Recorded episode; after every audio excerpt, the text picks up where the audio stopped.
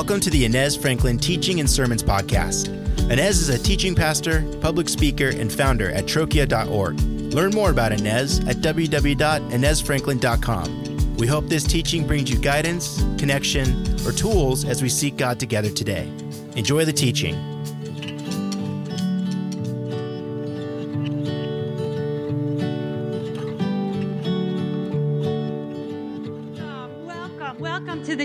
My name is Inez Franklin. I'm the chapel pastor. And I'm, this is the most beautiful sight to see all of you here today to experience the beauty of Christmas together. So thank you for being here. And you know, Christmas is a wonderful time of the year, right? We love all the decorations, the food, the parties. I mean, how many of you are going to parties after this? Right? No, none of you?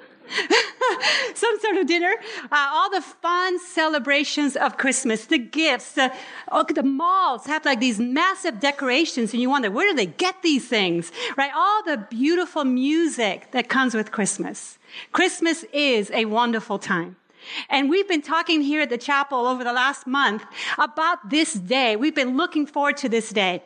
I, some of you may not know this, but we have services here at the chapel every Sunday at the same time as the main sanctuary at 9 and 11. And this uh, whole season, we have been looking at Christmas for what it is. The, the Christmas that the world celebrates so often, all the celebrations are wonderful, but they're just the tip of the iceberg. So we've been looking at this picture of an iceberg all this season long, reminding ourselves that much of what the world knows as Christmas is just but the tip of the iceberg. And there the sun can beat it down and melt it away. But underneath all the Christmas tree lights and all the gifts is something far more powerful, more wonderful, more amazing, more lasting. And we've been looking under the surface. We looked at hope, the promise of hope. We looked at peace and actually at that service, we prayed for one another. Beautiful service of really bringing in the peace of God to each other. And then last week we talked about the beautiful gift of joy, that God promises us joy and he will deliver on that promise. Joy is going to have the last word. And last week we even danced a little bit of salsa, you know, because yeah, that's what happens when you have a Puerto Rican pastor. We've been looking forward to today because this is what we're really saying and learning and reminding ourselves of. That Christmas represents an incredible truth, and that is that God keeps his promises. God makes promises and he keeps them. He promised hope, he promised peace, he promised joy. And today we're going to look at the promise of love. That God promised us us love. In fact, I want to read to us as a foundation before we begin, the fact that God is a promise making and promise keeping God is uh, said well in Numbers 23. Look what it says. God is not human that he should lie, not a human being that he should change his mind. Does he speak and then not act? Does he promise and not fulfill? No. What God promises, he delivers. In Isaiah 55, although the entire Bible is really the picture of God's promise of love for us, Isaiah 55, one verse captures it to me quite beautifully. So let me read this over you. Give ear and come to me. Listen that you might live. I will make an everlasting covenant with you, my faithful love promised to David. There's quite a bit of repetition in this verse, and you may not notice it in the English. It was written originally in Hebrew. And what we see is when he says, I will make an everlasting covenant. Now listen, a covenant is a very firm promise. So a promise that's supposed to last forever. So when you say everlasting and that kind of a promise, you're kind of repeating yourself. Then we see the repetition again when he says, my faithful love now, again, the word for love in the Hebrew is hesed. It's a particular kind of love, the greatest possible love. It means, it's often translated mercy, loving kindness, and of course, love. And here we see it's the kind of love that's faithful, that is lasting, that never lets you down. So when it says faithful and love, it's again repeating itself. God promises us promises us his love. And not just any love, he gives us a practical example. He says, as I love David. Now, if you know the story of David, David was chosen by God as a child, a shepherd And God chose him to be the king of Israel. He anointed him. He prepared him. He provided for him. He protected him. He forgave David when David messed up. All of David's life, God demonstrated his love for him. So we can look at David and see God loved David. God loves his people. God promised to love you. And so as we look at the Christmas story today, because that's what we do at Christmas, we're going to look at the promise that Christmas brings to us. The most powerful message of the Christmas story is that God promised his love for his people. It's a beautiful, beautiful story of love. And I'm thinking that in a room with this many people, we have a range of experiences. I'm assuming that some of you came in today and you're not feeling all that joyful. It's the most wonderful time of the year, but not so much for you. You've had a rough year. Maybe you have financial trouble. Maybe a relationship has blown up. Maybe you're dealing with an illness. Because there are certain things in life that don't celebrate Christmas and they certainly don't take a break at this time. Cancer doesn't take a break. Illness doesn't take a break. Neither does conflict. And so maybe for you, this is a heavy time. I have friends who have lost their loved ones, husbands who died suddenly, children who have died. This is a heavy time. I'm so glad that you're here. Thank you for being here. And I'm thinking some of you have come with a great deal of joy. You're like bursting with joy. You're like, whoa, all this energy. You just can't wait to share it with others. And you feel like that? Just me. Okay. I'll deal with that. But for those of you who are here with that level of joy, thank you for being here because some of us have to borrow some of that. Some of us need to go on your energy because we don't have it. And no matter where you are in this range, whether you have a lot of joy or very little of it today, this is the beauty of the story of Christmas. Because you see, love, God's love for us, it's for us any time of the year. It's not just when it's convenient for God or when we feel good. You see, God's love is for our high times and our low times and everything in between. It's for every season. It's for every day. It's for every minute. And that's what we celebrate in Christmas. And so let's look at the Christmas story with that in the background. And we're going to look at the uh, writing according to Luke. Now, Luke wrote an account. Essentially, his gospel was written for one main purpose. He says it in Luke first, Luke 1. He says he wrote this account after interviewing eyewitnesses, after talking to believers. He takes this account investigating all the details for one purpose, and that is so that the reader, you and I, could know that these things actually happen. We're not reading a fairy tale. We're reading a story of something that happened in history. And so we're reading it from that lens. So if you have your Bible, your phone, phones are allowed in church. Isn't that nice? And you can go to the app, but let's read the Christmas story and see God's love demonstrated through it. And we're going to read it in Luke chapter 2. In those days, Caesar Augustus issued a decree that a census should be taken of the entire Roman world. And everyone went to their town to register. So Joseph also went up to the town of Nazareth in Galilee to Judea, to Bethlehem, the town of David, because he belonged to the house and the line of David.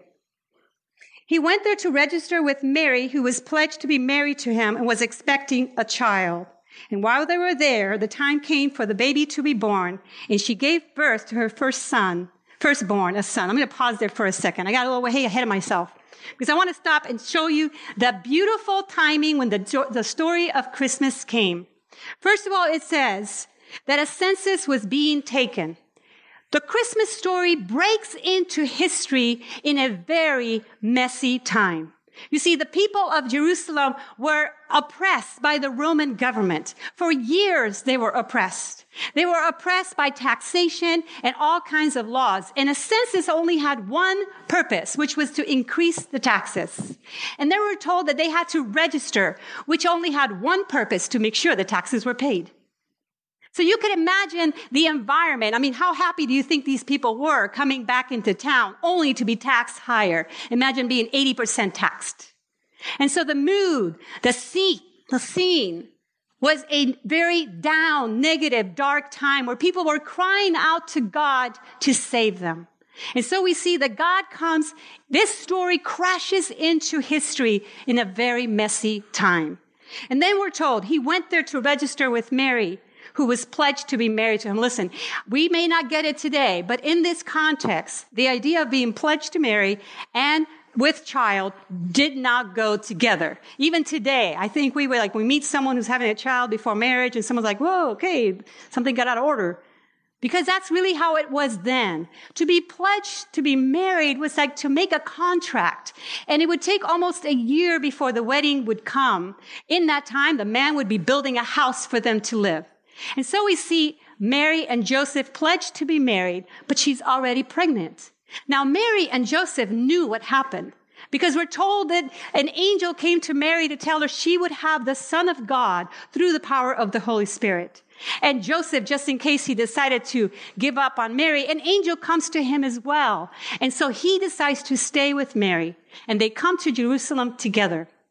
Now, everybody else didn't know this. So they see Joseph coming into town. Now, mind you, this is his hometown. He had his homies there. This is where he would come and everyone would go, Hey, Joseph is back. Everyone, woohoo, come on. But this was not one of those moments because now Joseph is coming back with a pregnant wife, woman, not yet his wife. And everyone looking at this situation might have said, whoa, okay, what happened here? Either Mary was not loyal to Joseph or Joseph got ahead of the game. But something here isn't quite right. And my guess is before they even said hello, people were like already whispering and gossiping and maybe giving all kinds of issues to them, looks to them. The Christmas story breaks in to the messy lives of Mary and Joseph. And I, for one, I'm extremely grateful. I did not become a believer until I was 40 years old, and that was sort of yesterday, but not really. But listen, my life was a mess. My life, by that time, I was going through divorce. I was in an affair and God, the Christmas story came crashing into my life. I was not looking for God. I was not interested in religion or church or nothing of the sort. And there, in my darkest moment, in the messiest time of my life, God came crashing in with the story of his love. I don't know about you. I don't know if you have a messy life too, like I did. Maybe it's happening right now. Maybe your mess happened long ago and you're carrying the shame. Maybe, maybe there's all kinds of other messes in your life. I just want you to take this from the Christmas story. In that mess, that's where God's love will come. There is no place where God isn't willing to go. And the fact that we see the Christmas story coming into a messy time, into messy people, shows that there's no place where God is not willing to go to rescue you from yourself and to give you life. The third thing we see is that it was a messy place. We're told that while they were there, they, the baby, it was time for the baby to be born. This is uh, verse six. And she gave birth to her first uh, born a son. She wrapped him in cloths and placed him in a manger because there was no guest room available for him.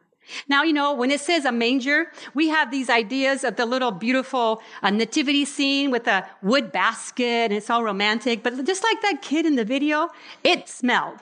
Because a manger, it's actually a stone block. And what, let me give you a picture of what that looks like. This would be used to put the food for the animals or the water. Now, I think there are a few parents here. Uh, how would you like to put your newborn delicate little baby into a place where animals are drinking or eating their food. And only would only, one would only do this because they had to. The fact that there was no place for them to say, we're not told exactly, but we can guess. Because frankly, who would want this shame to come into their home? In a shame honor society, if you brought someone in who was living in shame, you took on that shame as well. So anybody having room probably figure out some other way.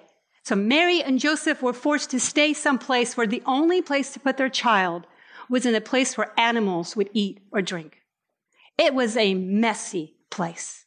And again, we see the Christmas story breaking into the messy place and the world is a messy place, right? We don't have to look very far. Check out the news. And you already know we live in a messy place. And in this world, that's where God broke in with the message of Christmas. And what is the message of Christmas?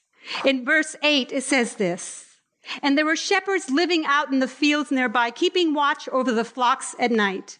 An angel of the Lord appeared to them, and the glory of the Lord shone around them. And they were terrified. But the angel said to them, Do not be afraid.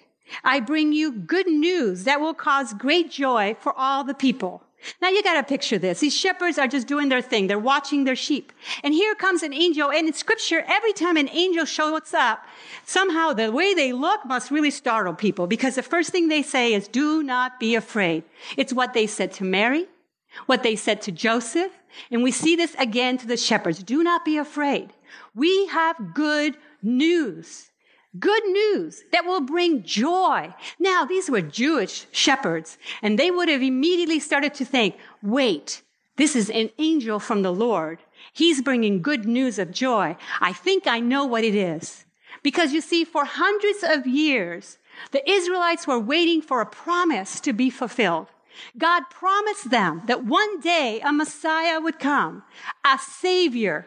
And remember, they were under the oppression of the Romans. So listen, they're thinking, yay, it's time. The Messiah will come and we're going to kick these Romans out of here and Israel will be strong again. In fact, they probably remember the promise from Isaiah chapter 9, written almost 400 years before this very moment. Look what it says. For to us, a child is born. To us, a son is given, and the government will be on his shoulders, and he will be called Wonderful Counselor, Mighty God, Everlasting Father, Prince of Peace. We're told that this is the promise. A savior will come. So when they hear this from the angels, they're like, okay, it's here. It's happening. And then comes the next verse, verse 11. Today in the town of David, a savior has been born to you. He is the Messiah, the Lord. This will be a sign to you. You will find a baby wrapped in clothes and lying in a manger. Now, you know, it sort of sounds, makes sense when you read it, but you have to think about the shepherds again. They hear this. To you today, a savior is born. How many of us think a savior as a innocent, dependent little baby? You could imagine them going, what? Wait, that's great. We have a savior, but a baby? What is a baby going to be able to do other than like need diapers and food? So this is immediately starting to shift the mindset of the shepherds. Wait, what does this mean? How could the savior just be a child? We expect, okay, fine, it has to be born at some point, but by now the savior should come ready to fight, ready to save us. But no, it comes as a baby wrapped in clothes and lying in a manger. There's a theological truth that's being said here that's hard for us to wrap our minds around it. So you could imagine the shepherds for a minute freezing, trying to figure this out. Because what we see in Christmas, the Christmas story, is a powerful truth that God, the creator of the universe, chose to be like you and I. Chose to be a human. Philippians 2 tells us, Jesus, who being in very, the very nature God, did not consider equality with God something to be used for his own advantage. Rather, he made himself nothing by taking the very nature of a servant, being made in human likeness. It's remarkable to even think about that. The God who has no limit in time comes into a limited place. The God who is the creator, the Alpha, the Omega, the beginning and an end, eternal, suddenly puts himself in a place where he has a beginning like you and I. Remarkable. In fact, I love the way that St. Augustine puts this in a sermon that he preached himself. Listen to what it says. He so loved us that for our sake he was made man in time, although through him all times were made. He was made who made man. He was created of a mother whom he created. He was held by hands that he formed. He cried in the manger in wordless infancy.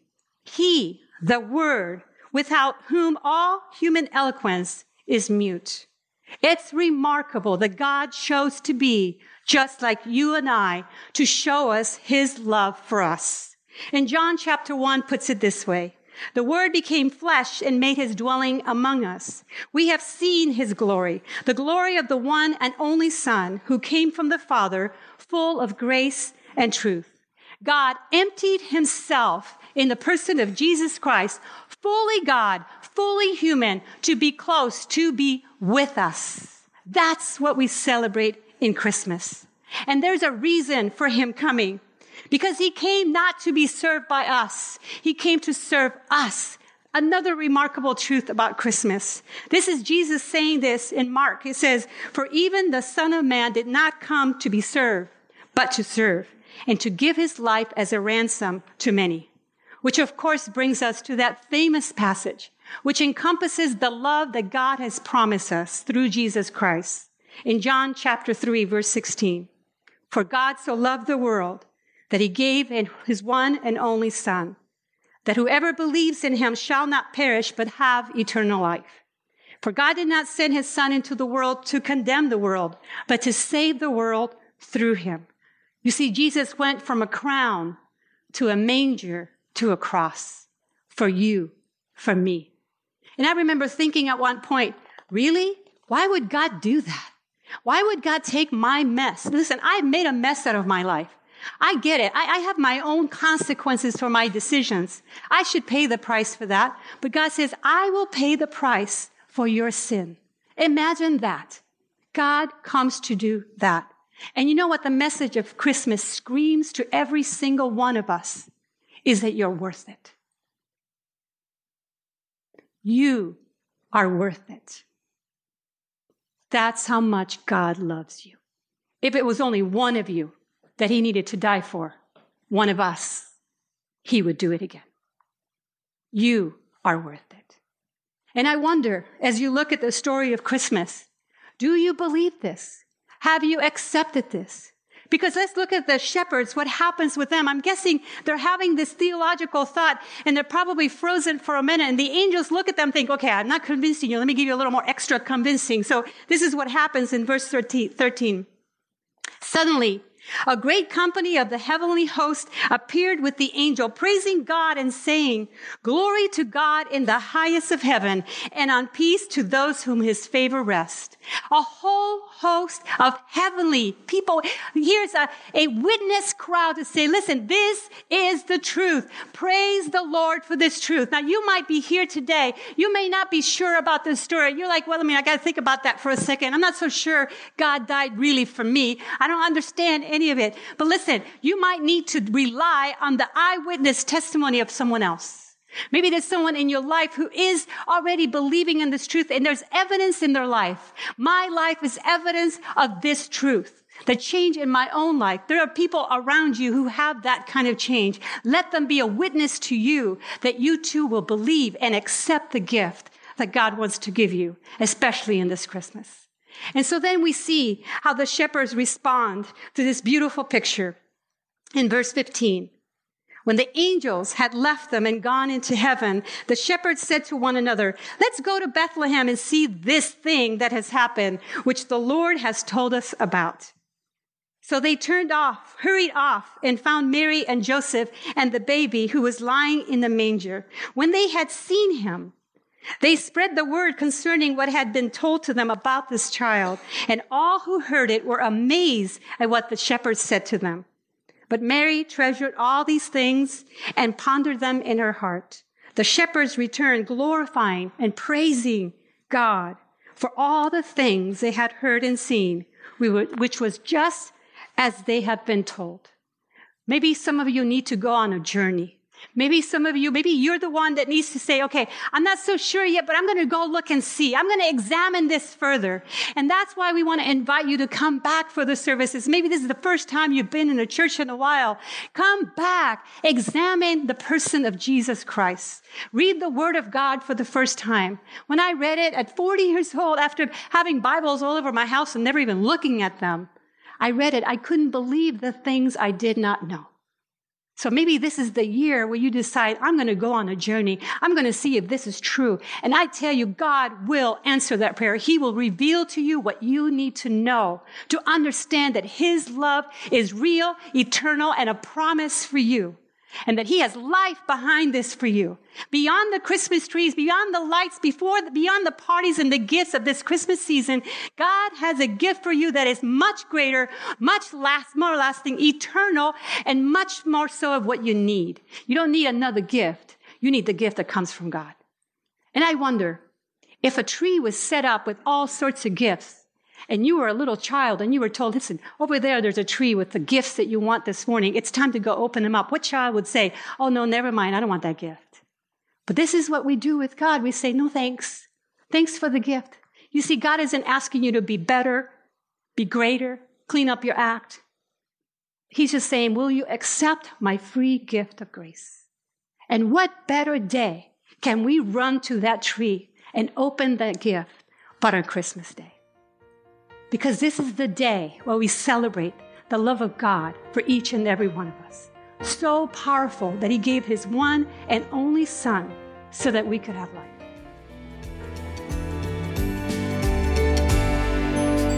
Thank you again for listening. Make sure to learn more about Inez Franklin at www.inezfranklin.com. You can help share these teachings by leaving a review on Apple Podcasts and sending this episode to a friend. Make sure to follow Inez Franklin on Instagram, Twitter, Facebook, and more, where she is engaging with the community and inviting us to participate with God and His work together. Thanks again.